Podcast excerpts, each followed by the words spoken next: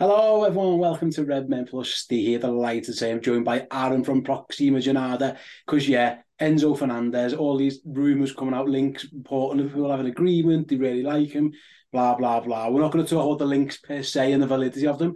Basically, I want to talk about Aaron because, sorry, I want to talk with Aaron about the player himself because um, yeah, Aaron, as you as you well know, as soon as Liverpool are linked with a Portuguese player, or if Liverpool are playing a Portuguese team in the Champions League or European, whatever, I always give you a quick call. And yeah, so obviously, thanks so much for joining us, mate. No, no worries. Happy to be back on. This is like the maybe the third or fourth time now. I think May, might be more to be honest. Yeah, I think every time we yeah. every time we played Porto, every time we played Benfica, we had Luis Diaz. We did something with Darwin, I think, as well. Darwin, so, yeah, yeah. could be yeah, the fifth. yeah, might be, mate. Yeah. Liverpool just keep buying all these lads for Portugal. I keep getting you on. Um, I suppose we'll, we'll start there. Obviously, the, the links from Portugal. Obviously, we know Julian was leaving Liverpool, but everyone knows the ties he's got to Portuguese football. He's worked with the Portuguese national team. That's where his roots are. So it's no shock when Liverpool are linked to, to players in Portugal. I suppose the but the question is, mate, he's been in Portugal for like less than what is it, August almost. He he's hardly kicked the ball for Benfica. Yeah. Really, he's only been there half a season and already there's talk that Liverpool in for him at what is a you know a potentially significant price as well. Um, before we get into the technical details of the player and what he's good, what he's bad at, is the hype justified? Is he is, is he worth all this this four R very early into his career? Yeah, yeah.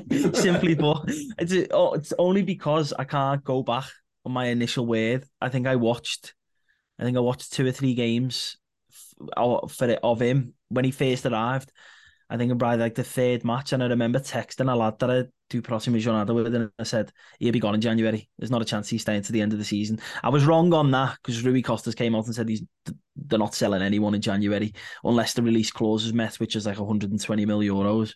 Um, but he's yeah, he's phenomenal. Like you, you can you can just tell straight away. There's just there's some players who you look and you think you're above this level. You're above this level, and and the fact that Benfica got him, they only really got him on a, a weird technicality, a weird. So basically, what happened was a couple of clubs were in for him. Wolves, they had they had someone. No surprise there, there is the Wolves. Yeah, yeah. The the the um the Wolves flew him out, uh, flew one of their fellas. I think it was like the chief scout or whatever, or negotiator or whatever they call it. He's went over there, spoke to them, spoke to him, and they were like, "Yeah, we're, we're proper keen," because he's at River Plate at this at this point. It's before he's moved to Benfica, so um, and he's turned around basically and said, "I want to play in the Copa. I want to try and win the Copa Libertadores." So Wolves have then had a little bit, and United were interested in him as well. And I think for the same reason, it turned United off because River were like, "We're happy to do the sale, but." He'd, have, he'd either have to be sort of loaned back for him to play the Copa Libertadores, and whenever they're out, he can travel. And both both clubs, I know Wolves definitely said we need a player for now. We need a centre mid for now, and then they go out and get Matheus Nunes, which is you know the the, the sort of replacements. So, because the thinking is the Copa Libertadores. I mean, the season I think it ended on the 29th of October. So if he stays for the Copa Libertadores, you're not getting him until basically mid-November, which is you're not getting him until after the World Cup, basically. Um, and as I say, those clubs were like, no, we need we need the centre mid now. So Benfica, they weren't they weren't too fussed. They got options in centre mid. They probably realised how good the player is, and that's probably the only way that they're going to get him is by this sort of big sticking thing, turning other clubs away. Safe to say, uh, I think River Plate got knocked out in the first knockout round, which never happens to River Plate. They usually go more or less all the way. They get knocked knocked out straight away he packs his bags and he's he's at Benfica for the start of the season. So Benfica have got this player that really they, they shouldn't have got. Um, and he's been yeah he's been sensational ever since. They they unbeaten in in every competition so far this season. Um, you know they played the likes of the PSG home and away. They've they've looked good. He's looked good in the in those games. Playing against those sorts of bigger sides against Juventus in the Champions League as well. He was fantastic, and um, he's been a big reason, a big part of why they're they're on course to have one of the best sort of Portuguese club seasons ever, as things are standing.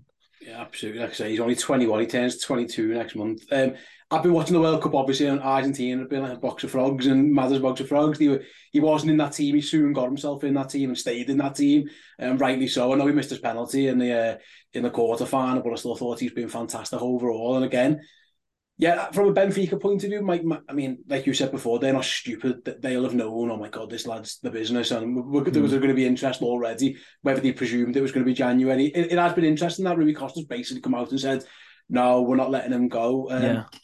I know there's a release clause, so in theory, if Liverpool stumped up 100 million quid, they could get him, but I don't, I don't envisage that, to be honest with you. But do you believe Rui Costa? Like, with, with all due respect to Benfica, it's not the it's not that difficult to get players out of Portuguese clubs, it seems. I know there's, even without release clauses, uh, Luis Diaz, for example, that I know that they had to stump the cash up, but it doesn't seem like, you know, are they in a place where they go, you know what, Liverpool are offering us 70, 80 million quid and we're going to say no? Or do you believe them actually no, they're going to try and get to the end of the season? Because, like you said, they're, out, they're, they're on course, an absolutely fantastic one.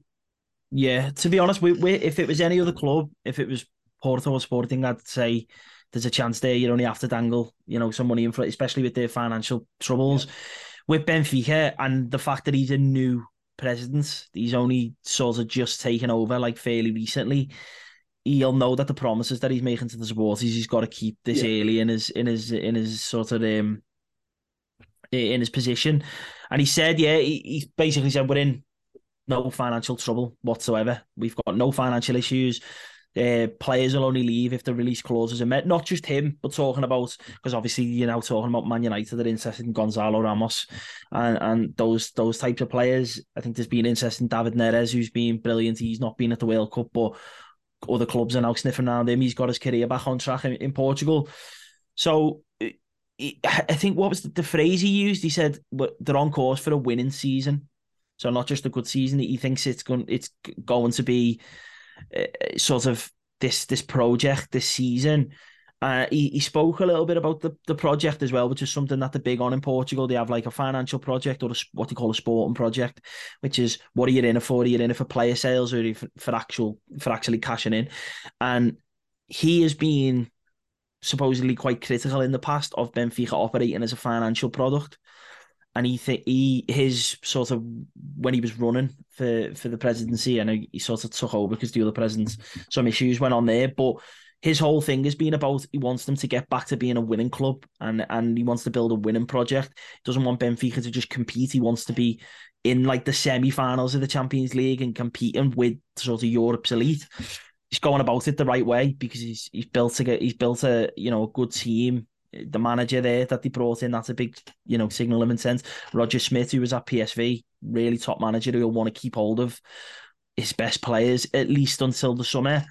Uh, and I think, yeah, I think on this occasion, it's it's it's a case of the sporting project probably becomes first because the interest in the likes of Enzo Fernandez, Gonzalo Ramos, that Antonio Silva, even the young centre half, they're all still going to be there in the summer. They, you know, if clubs want to come in with the release clause, that's a way of them saying, well, look, there was nothing we could do about it. But at the same time, they pocketed, you know, triple figures.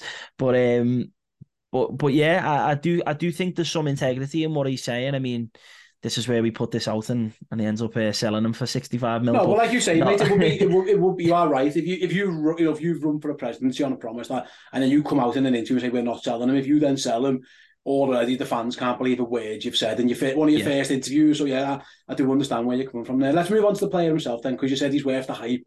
Uh, yeah, I'm gonna, the floor is yours, Aaron, because I know we, we spoke on players in the past, and you, you know, we, I remember the Luis Diaz conversation we had when he was at Porto, and we, I was just saying like who the Liverpool needs to have for, and you were like this lad here, and obviously he, turned out to be pretty good. Um, where are we up to? Just talk to us about Enzo Fernandez. Why is he so good? What's he good at? What does he do?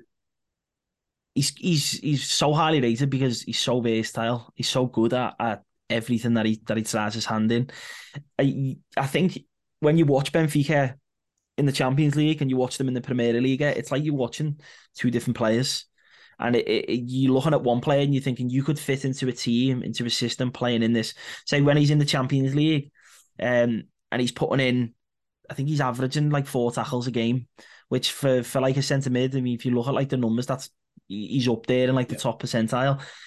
And then when he's playing sort of in the Primeira Liga and he's playing more of I mean, a bit further forward, maybe uh, and he's got more license to go and he's got sort of Florentino Luis alongside him. The sort of like two number sixes, one will go, one will stay.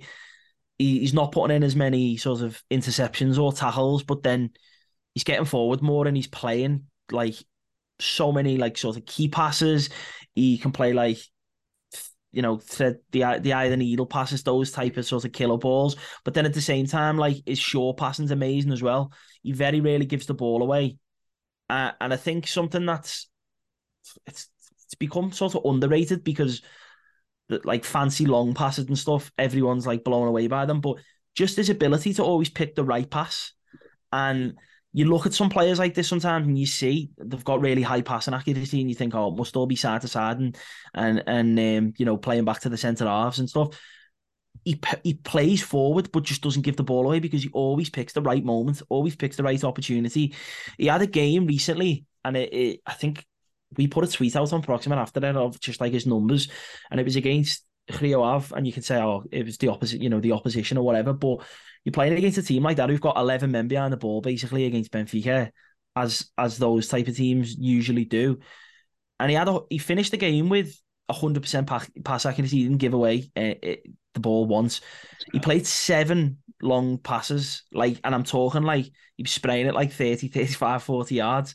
And I think he played was it? I think he four, four, he got an assist with one of the passes, and he created three or four big chances. Like he could have ended the game with a hat trick of assists and didn't give the ball away once for 90 minutes. And you're just watching him and you think, how can how can a player like that give the ball away when they never seem to take the wrong option? And as I say, when he's operating in that sort of double six, this like midfield pivot, and he's got attacking players in front of him. He's got sort of a three, and then like the striker, so Gonzalo Ramos, but he's got the likes of Rafa Silva, David Neres ahead of him. He can pop it off to those players who, who want to beat a man, and, and, and his positioning means that when he gives it, say, to a winger or a fullback, he'll find himself these little spaces on the edge of the box, and then that's where his his sort of attacking instinct will come in as well. He scored he scored two volleys for Benfica, two of them where he just hit it on on the volley from like quite far out. His ball striking is like amazing. I think it was the second game for Argentina when he came on. I can't remember who it was against, but he scored in this World Cup, scored an absolute belter for Argentina, and it, that's he's just got such a like a his all round game is just fun to watch. He's just really good to watch, and as I say, when he started the World Cup and he went in the, the starting eleven, I remember I said to like a couple of my mates, if he gets in, if he gets in the team, he'll stay in the team because he's got something that none of those other midfielders have got, and that's that's the all round game. They might excel in certain areas, but someone like him, you can say, right, look, you're going to be playing as the number six today, or as Benfica have done. You can put him further forward and say, you know, you play as an eight, or you can play even like as a number ten with you know with with the with a wing winger either side here and a striker in front of you in sort of a four two three one, and he, he'll just do a job. He, he's got, as I say, he's got great close control. His passing's really good. He's versatile. He and he, you know he creates chances as well. He do he. I thought he averages like two or three big chances a game created, and I say it always comes back to you know oh, the league that he's playing in. But you look at his numbers in the Champions League when he's asked to do a more defensive role, and he's sensational at doing that as well. So uh, genuinely, I've been waxing about him for months more, since I first sort of watched them, and um, yeah, I was put onto him by. Uh, he'll kill me if I don't shout him out. Santi Bowser, his name is an Argentinian football journalist. I spoke to him before he came, and he was like, "Aaron, this this this kid's the business. Like he's the real deal. And I remember I said, like, what's his best position? I wanted to get a gauge on like what he was like. I hadn't watched much of like the the Argentinian it's sort of league. Uh, and he was like, I can't even tell you what his best position is. He was like, because he can play as a six or an eight or a ten, and he does it all. Like he literally can do it all. So I was like, okay, this this kid's going to be decent, and he surpassed my expectations definitely. That'll do for us. That'll do for us if Liverpool can get him over. yeah, it was Mexico he scored against, by the way. It was, it was, I think he scored an own goal, didn't he, as well against Argentina? But we'll, and he's missed a pen. But we'll gloss over that. He's only. Yeah. they, they, yeah, won't get on, yeah. they, they, won't be on the YouTube highlights when the Reds. No, no, no. Sign Um, from a Liverpool point of view, and I know it's not really your area of expertise. Obviously, you focus more on the Portuguese football. Um, but Liverpool are linked with Jude Bellingham as well, um, and they have these are two lads who are going to be very, very expensive. There are some people out there thinking maybe Liverpool are going to finally change and buy two of them because they do need midfielders. You know, Milner's might leave, Oxlade Chamberlain's going, Keita's going. There's there's injury issues around Gates Jones, Jordan Henderson, etc., etc. Getting older, so Liverpool might book the trend and go for two of them. But there's a lot of people who will be watching, listening to this. Go, actually, there's no way. Just history tells us this won't happen. It's going to be one or it's going to be one or the other. Essentially, uh, yeah. That's been. Been, I've been in a few group chats there, and I was like, from my point of view, they're very different players. They're not. They're, it's like you know, yet they're both midfielders, and yet they're both young, and yet they're both really expensive.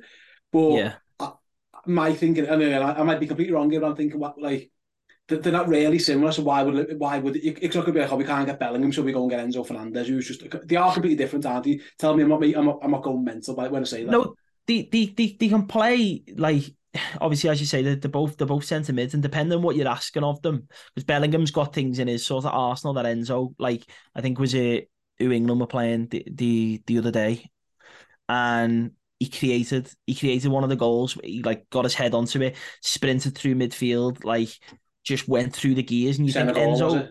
Yeah, I think it was. Yeah, and then he's. You think he played the pass into into into Foden, maybe yeah. was it? And yeah. something like that. That's Enzo Fernandez is good at driving through midfield, but not in not in that way. Yeah. Like that was just like sheer like the athleticism of him just to to move through the gears. Whereas Enzo is a little bit more cute as a player. I think it's a lot more sort of close control, that sort of side of it. But no, yeah, I don't I don't think that they're not they're not they're not they're not carbon copies of each other, but they're not worlds apart either. I can see it being a case of of one or the other just simply because of the versatility of Enzo and just be like, okay, this is where we want you to play. Okay, yeah, you know, he can do a job there. No, we need you to play further forward. Yeah, he can do a job there. And to be fair, Bellingham, from from what I've seen him, again, I haven't seen that much of him, only when he's been playing for England, and I haven't watched a lot of England. Um, sort of couple of games for for Dortmund, but he seems like another player who's just got it all.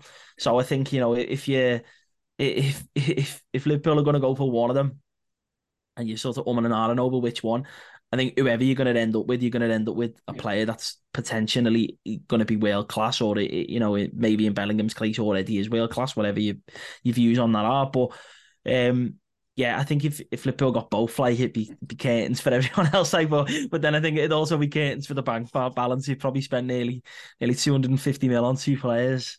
Um, yeah, yeah, you're right. Make, yeah. Make, those new owners make it make, need to get them into, into the, the hands in the pockets. Yeah, are you going to be writing about? I mean, if I was you, mate, I'd be writing about them because the, the the clicks that people are going to be getting about Enzo Fernandez now. Yeah, are you going to definitely? Have you got some uh, stuff? Because if you do, mate, by the way, just all our listeners, we'll definitely retweet them off the Redmen account as well, so you can go and check them out to get learn even more. But is that something you've got on, yeah. your, on your agenda? Yeah, I think I think I'm going to do a, a sort of because I do things for Opta, the yeah. the analyst, which is where we obviously it's a it's a lot more sort of data driven, but then using like the metrics um in a really like cool and like unique way, which is why I really like writing for them. I think possibly doing something on him for them. Um, but then if not, there'll be definitely be something on Proxima They're using sort of his data, but also um maybe like a bit of a tactical analysis. And then as I say, there's a there's a podcast that I recorded before he joined Benfica on him. It's called The Inside Track on Enzo Fernandez. This is when he was at River Plate, so well ahead of the curve with that one. Um, if you, if you was... listen, yeah, what we'll do, mate, if you, you send me the link over, what we'll do, we'll make sure that goes in the post for this. So if you just want to go back and listen to Aaron uh, chatting about him as well, we'll we'll definitely we'll put that link in there for you as well, mate. I, I'm, I'm yeah. fascinated to listen to that as well. Yeah, it, to be honest, I, I'd be interested to listen to it myself to go back and see how much of the stuff that the the Argentine journalist said sort of rings true now and and um, how much of what he said has actually has came to fruition. I remember coming away from that thinking, oh yeah, Benfica have got a I've got a good player on the hands there, like. Absolutely, mate. Thanks so much for joining us. I know it was, quite late in the evening, uh, literally an hour or so's notice, so I do appreciate it. Like I say, do go and check out all of Adam's stuff on Proxima Jornada. Um, we again, we'll definitely if you're on our socials at the Redmen TV, there'll be links there as well when, when this goes out. But mate, thank you so much. And like I say, the next time we either, I mean, there's a good chance we play Porto at some point, isn't there? There just is. if, we, if we play Benfica, yeah. if we if we sign someone else from, from Porto or from Benfica, we'll get you back on. Adam, mate, thanks so much for joining us, mate. No worries, a pleasure as always, mate. Right, thanks everyone for watching or listening to this latest episode of Experts Insight. Yeah, we'll be back next time. Fingers crossed when they pull up sound another player. Could be right fun, won't it? See you in a bit.